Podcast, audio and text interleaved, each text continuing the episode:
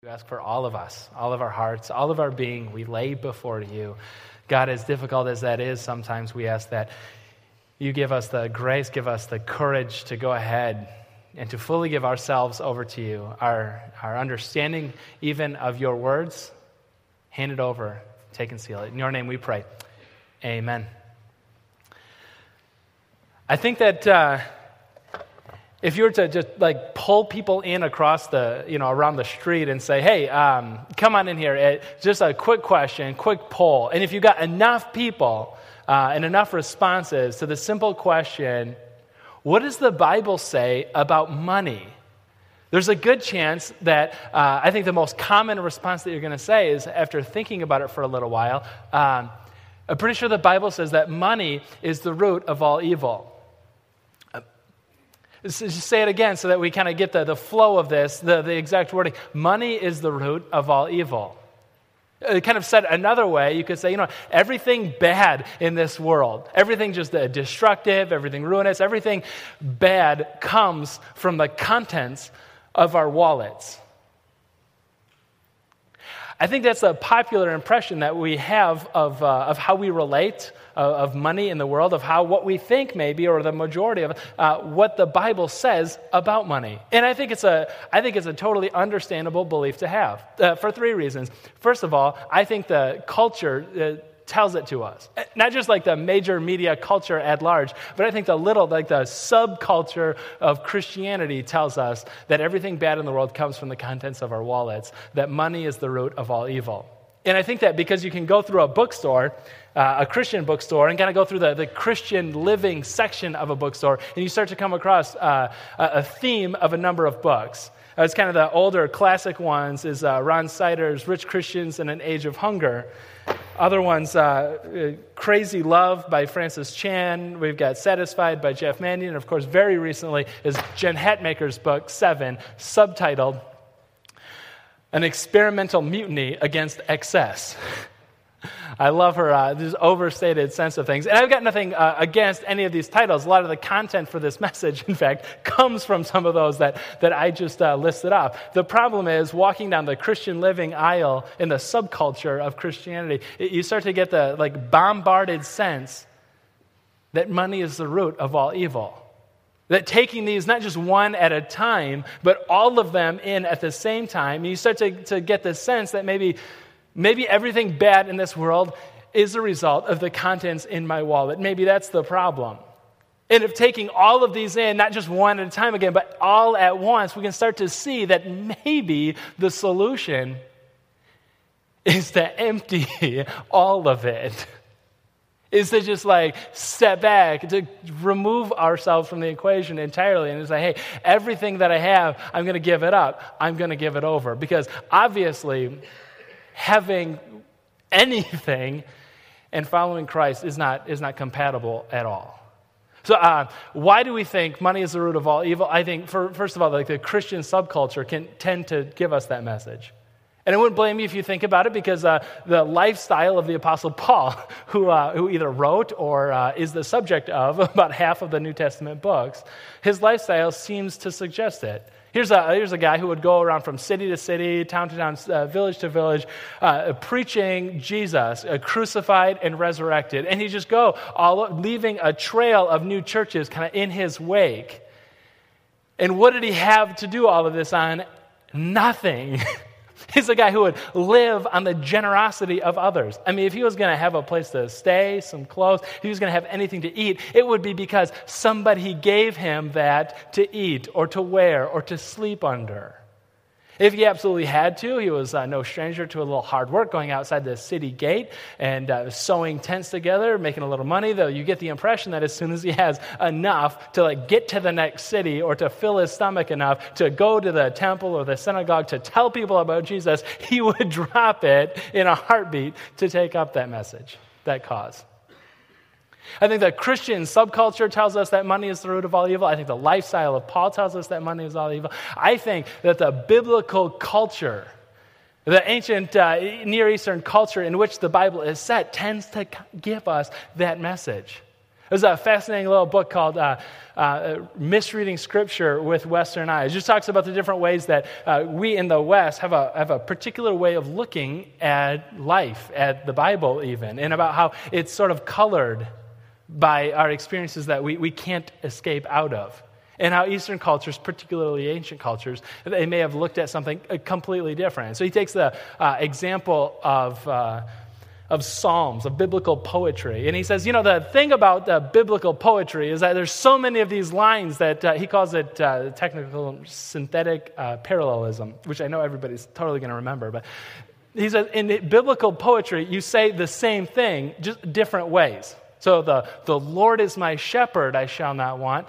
He makes me lie down in green pastures. Isn't that what a shepherd does? Yeah, exactly. So we're just saying it and then re-saying it and then re-saying it. He talks about uh, Psalm 52, verse 7, and he says, uh, He stores up and puts his trust in great wealth. He builds himself up by destroying others. And in Western eyes, the author here, Randy Richards, points out is to say, hey, you know what? That seems like two different things, doesn't it? Uh, there's number one, he puts his hope and his trust in great wealth. Uh, that's one way he goes wrong. And in another way he goes wrong is by uh, building himself up by taking from others. And Richards goes, no, no, no. In biblical cultures, those are not different things. That is saying the same thing just one more time. We have a view of money or finances that maybe the pie is, is infinite, that if you have more, it's not at the expense of me, you just have more. I might think that you can you should share it a little more often, but I might be jealous of your more a little more. But no, no, no uh, what you have isn't the direct result of my loss. In biblical culture, it was. He says it was viewed that way. So the person who has great wealth has it, uh, not he has great wealth and he takes from others, but he has great wealth because he took it from others.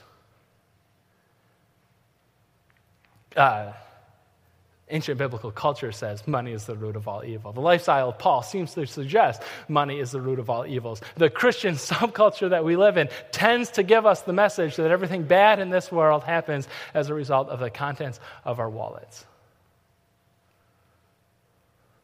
Problem is, that's not in the Bible. There's a phrase that's very, very close to that that we're going to get to in just a minute, but that phrase, money is the root of all evil, is not in the Bible. It's uh, the next installment of our series, if you're just joining us, called the Misused Bible. And it's just all the different ways that we can uh, go wrong in, in thinking we know what the Bible says because we've just heard a verse or a passage so many times, and the difference between that and what it actually says.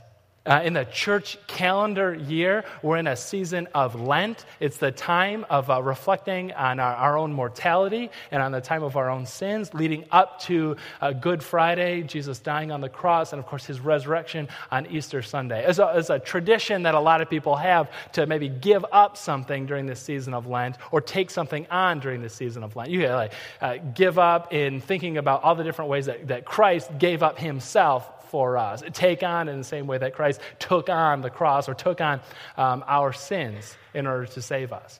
Uh, if you're still kind of a, hey, we're a couple weeks into this season, uh, looking for something to maybe give up or take on, I just, in the context of this series, maybe consider uh, giving up giving up your own understanding of popular passages. You know, you may have something written a thousand times in your Bible or in a journal or somewhere. Something that we've heard last week cards with, For I know the plans I have for you, declares the Lord. Maybe hundreds of them. I just encourage you during this season of Lent to, to give up whatever we think the Bible says and take on what it actually says.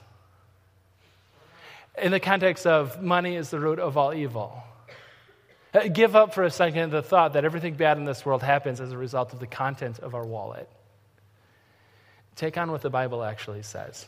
And as we learned uh, last week, uh, we've learned to, to read the context around the verses, not just the exact verse, but kind of above and after. So I invite you to join with me as we uh, read 1 Timothy 6, uh, 6 through 10 on the screen behind me and on the, uh, the front of the flow sheets as well. And I just want to tell you this is Paul writing to uh, a young apprentice, Timothy, in a church that Paul started and spent years at in the city of Ephesus. And he says to Timothy, Listen, Godliness with contentment is great gain. For we brought nothing into the world, and we can take nothing out of it. But if we have food and clothing, we will be content with that.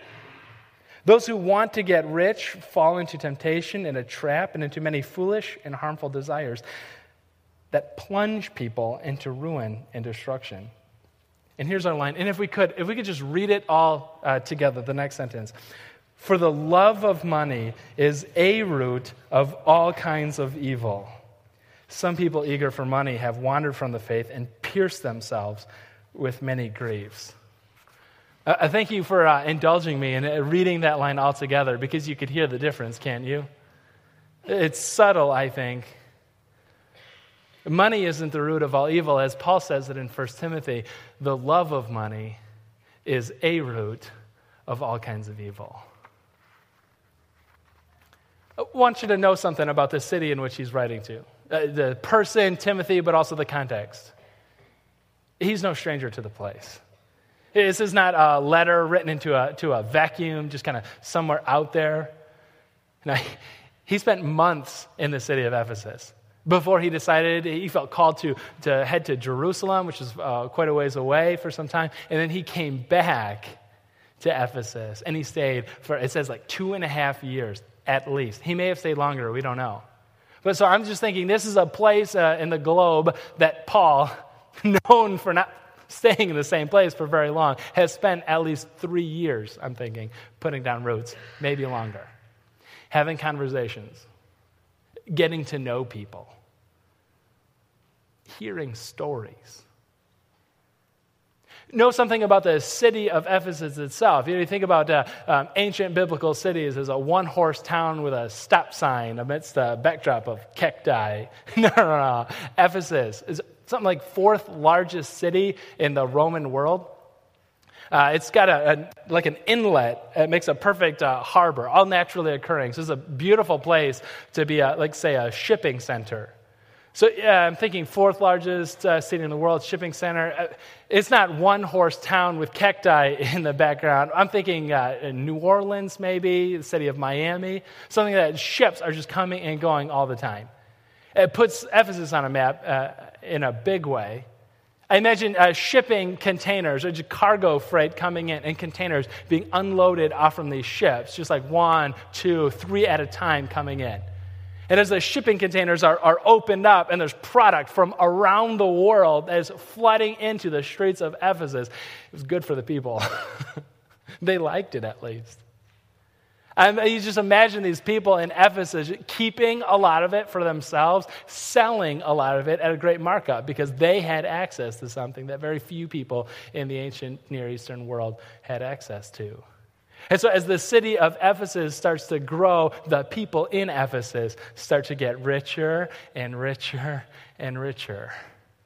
A social ladder t- develops there, uh, especially, where people are starting to look down and then look up. Paul sees something. I think he notices in the relationships that he's built in Ephesus. I think he, he noticed that, that some people, particularly in the Jesus movement, and they were no strangers to wealth, as they started accumulating more and more, as they started having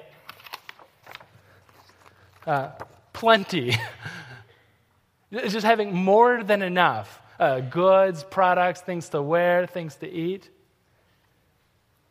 I think he notices that, that it changed them. Something happened. You know, as some people develop more and more and more, it didn't change them. They were the same person. You know, it's like they still came to the meetings in so and so's house. They still gave generously, even more generously because they started having more. They kept the same friends. They wore similar clothes. They just had access to just abundantly more resources. It didn't change them. And I think from other people, he looked around and he saw it did change them. As they, as they moved from want, having not enough, or at least desiring more and more and more, to actually getting that some people didn't change at all, and some people changed dramatically. And I think this is what makes Paul reflect on this in his words and says, you know, it's not money is the root of all evil. Everything bad in the world doesn't happen as a result of the contents of a wallet. So much bad in this world happens as a result of the contents of our hearts. It's not money is the root of all evil, it's that the love of money has a way of just changing everything. It's like a neutral amplifier, some people call it, to just say, it's just gotten rampant and out of control. And, and, so much evil, as Steve calls it here, so much griefs in this world are a direct result of not money, not the neutral amplifier, but just how we in our hearts relate to that money. He sees some people and it just doesn't change them. And he sees some people and it changes everything. So it's not the money's fault, it's, it's somehow what's going on in our hearts that makes all the difference in the world. And he wants to warn you, Timothy. Warn Timothy to warn the church. I've been around enough, I've seen it happen enough. It is it's just so destructive as you move from want up the ladder into plenty. And it just hurts so badly. Listen to how he describes it in Timothy, in the verse that we just got done reading. In verse 9, he says, Those who want to get rich fall into temptation and a trap and into many foolish and harmful desires that plunge. I'm thinking like plunge off from a diving board in the deep end of a pool and you can't swim. I think that's the sense that he's getting across here. Just like I'm drowning here, an expression that we even use still today.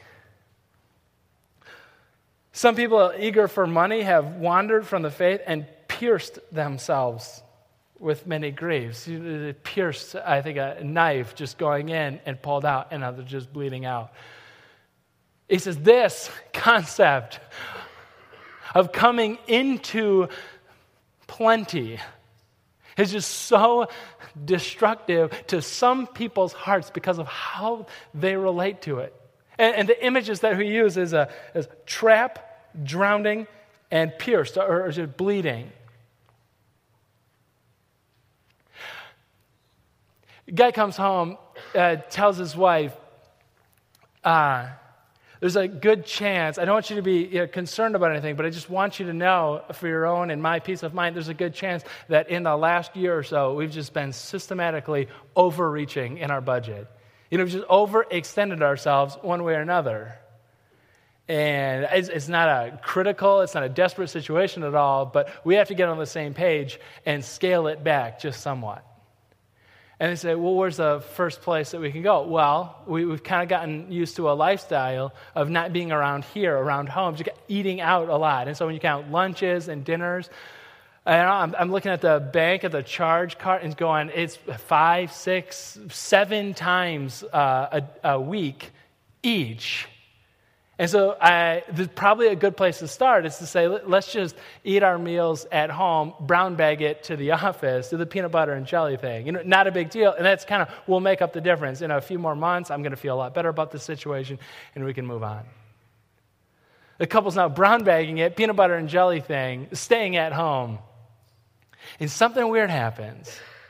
You know, there's this bizarre phenomena of once experiencing plenty and how easy it was to get here, and how so desperately hard it is to go over to the want side again. It's a weird thing to, to, to, be at home and to be brown bagging it again and, and to be having dinners uh, at home, homemade meals. And it's like we did this so much before we experienced plenty. We're just doing it again. No, no, no. We're not just doing it again. Things have changed from there to here. Suddenly, I'm not just uh, having dinner at home again. I'm trapped at home again. In this house, right? Oh, buy the nicest one you can afford, he said. A house is an investment, she said. You'll grow into it, they said. Now I'm, I'm trapped at home in a house I'm drowning in. uh, the toll of the relationship, the toll of this dynamic of moving from plenty to want, even for a little while. It is not measured in dollars or dinners or experiences. No, the toll is measured on the relationship that it takes.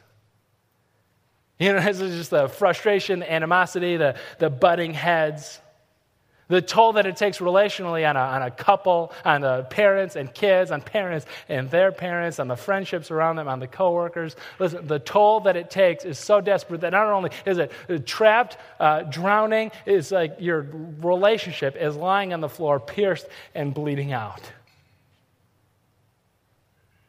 And so Paul warns Timothy to warn the people, the church, I don't, I don't want that for you. So please, Timothy, please encourage them. In verse 6, godliness with contentment is great gain. For we brought nothing into the world and we can take nothing out of it. If we have food and clothing, we will be content with that. It's contentment is the remedy that Paul urges for Timothy to urge to them. Uh, contentment, by the way, neither want nor plenty. Uh, the, the, books might suggest, and the Christian subculture is that the remedy to, to finding contentment is to maybe just like give up everything. You know, if you start giving away more of what you have, then, then you'll start to, to be more content as you slide further and further down. And I think there's some truth to that. There's probably a, a, spiritual practice that you can employ, particularly during this time of Lent, of giving up, to say maybe that would help. But I think what Paul's saying, no, as a rule, there might be some good practices or some less helpful practices to, to find contentment. But he's saying, you want to know where contentment can be found? Like, what is the, the minimum threshold, the kind of the range between plenty and want of contentment being found? Food and clothing, and we can be content with that. You don't have to. You don't have to go far down the line of want before you find contentment. He's writing to rich Christians in Ephesus only a few lines later. He goes, Oh, by the way, those of you who have a lot, which is probably everybody in the room, here's some instructions. You know, don't be arrogant, be generous, don't put your, put your hope in it. But you can find contentment wherever you are. Contentment isn't there at plenty. Contentment isn't just one more. And by the way, these go infinitely in either direction. You got to find contentment in any place you are. Because I tell you what, Wherever you go, this is going to be profound. Wherever you go, there you are. Have, you have a way of taking yourself with you, don't you? So if you're not content with one model, there's, there's a good chance that you're not going to be content with the next model. Because if the, the, the Bible is true, and I think that it is, I think it's going to tell you that deep satisfaction, deep happiness, deep contentment is not found in one thing that's bigger, one thing that's nicer, one vacation that's further away. It's, just, it's simply irrelevant. Because all the bad stuff, all the grief in the world, all the, the trap, drown, and bleeding situations in the world is just totally irrelevant. Simply a, a neutral amplifier of the state of our hearts. It's not about the contents of the wallet, it's the state of the heart. All right, contentment. Here's a challenge find contentment wherever you are this week. Be fully present in whatever job that you have this week and whatever tasks are ahead of you. Gee whiz. I, you know, if only there was some other place in the Bible, preferably by the same author, so you don't get confused with our thoughts here by Paul in an epistle with the same genre of scripture, that we could go to hear maybe some tips or some insights on this concept of plenty and want and the contentment that lies somewhere in the middle. Thank you for asking. Philippians chapter, 12, or, uh, chapter 4, verse 12. And he says, I've learned the secret of being content in any and every situation, whether well fed or hungry, whether living in plenty or in want. Plenty or in want. And what kicks me, what kills me is that he's in prison when he says this. If there was ever a time to talk about contentment, I, I would think it would not be in prison. Nevertheless, two words that I just love. I've taken them into my week. I hope that you will too. The two words that he uses are learned and secret to describe contentment.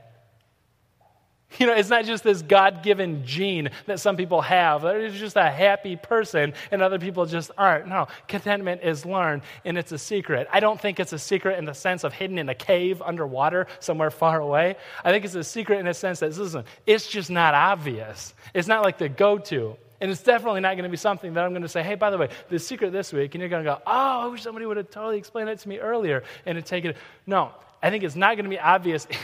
And it's going to take a while to learn and relearn and learn one more time. Uh, give us some helpful tips or some advice on this. Uh, author Tim Keller um, just gives us a few, and he goes, uh, diagnosing the love of money. You know, if you're kind of sitting in a chair right now and you're going, I understand somehow, some, at some level, that my own, you know, the, the evil, the bad stuff in the world is not uh, the result of the contents of my wallet, but the contents of my heart. I just question how do I know if I have a problem with the contents of my heart? Kind of clearing the way to get to contentment. Uh, first of all, the author Tim Keller says, and I love how you know, he puts it, uh, is the tail wagging the dog or the dog wagging the tail? You know, we have these God given desires, wants. We desire to see his kingdom being built here on earth. And so sometimes we, we just see like glimpses of that. We see not even spiritual as we th- usually think of it sense of things, but we see sometimes like something functioning like as it should function. We go, that right there is kind of a, a snapshot of what the kingdom is finally going to look like when Jesus comes back. This desire is inside of us. And so that is not going to go away. The problem though, is, is the desire for not just the ultimate way down the line, but it's the desire for just one step up on the wrong. Wagging the dog, controlling you, or are you controlling it? And the other one is where does, where does your bubble burst, he says? Or where do things go really wrong? If you one step down towards the, the want side of things, and it's it like life just comes crashing down. Like that is it. You know, I'm never going to be over there. And I'm realizing it now, and it just hurts so bad. There's a good chance that, that even though you're in the want side of things, that you still struggle with this love of money, the contents of your heart. And the other one is getting over here finally getting there and achieving? And is there some sense of some sense of uh, depression or struggle or just despondency that says, I'm here now, and contentment is still evading me? This wasn't the answer. You know, where does the bubble burst? If it's dependent on where you are, I think Paul would say, listen, contentment can be found anywhere in between. It's not moving up or down. And then the idea of learning the secret. He says just a few tips, just uh, something to meditate on, something to take in with your week. Uh, uh, first of all, first of all, it, it might be helpful to name it, to name the plenty especially. Uh, to call it for what it is. The 10th commandment in the Old Testament, you know, on the, the carved in stones, is uh, thou shalt not covet. That's saying negatively what Paul just says positively. I've learned the secret to contentment. No, um, I've learned to be content in any situation. No, thou shalt not covet is the, uh, is the inverse or the opposite of that. So just name it for what it is. Listen, wanting to be here and thinking that this is somehow going to, to lead to what's ultimate in this life, that's called idolatry. Uh, putting something else, a new model, a new vacation, a new whatever, in the place of what's ultimate in God's place is called an idol. Just simply, first of all, to learn contentment, name it, call it what it is. Second of all, and I love, he calls it the icing diet. Uh, he goes, I love icing on top of cake, right? I know it's winter and everybody's like, no, I'm totally done with ice, but the frosting kind of diet. The thing about frosting is it's delicious, and we all love frosting.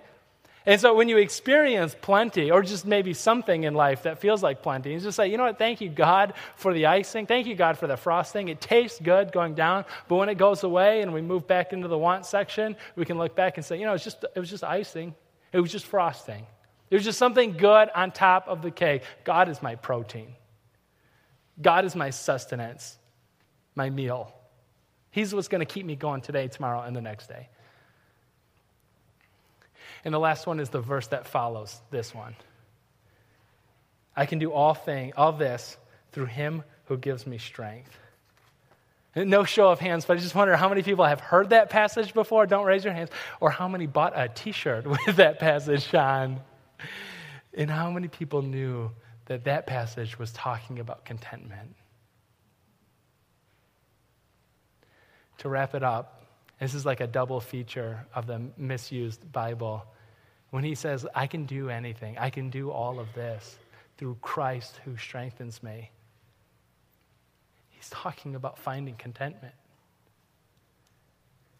If you leave with, with just something so small this week, if you go out with anything, I plead with you to go out with this meditate on the cross. Look at the cross of Jesus Christ, particularly now, crucified for contentment. Because something happens. I mean, call it perspective. I call it like realigning of God's intention for your life. Call it calling or, or just a divine revelation. But I, I promise you that meditating on the cross leads to contentment. I invite you to stand so I can pray for you this week.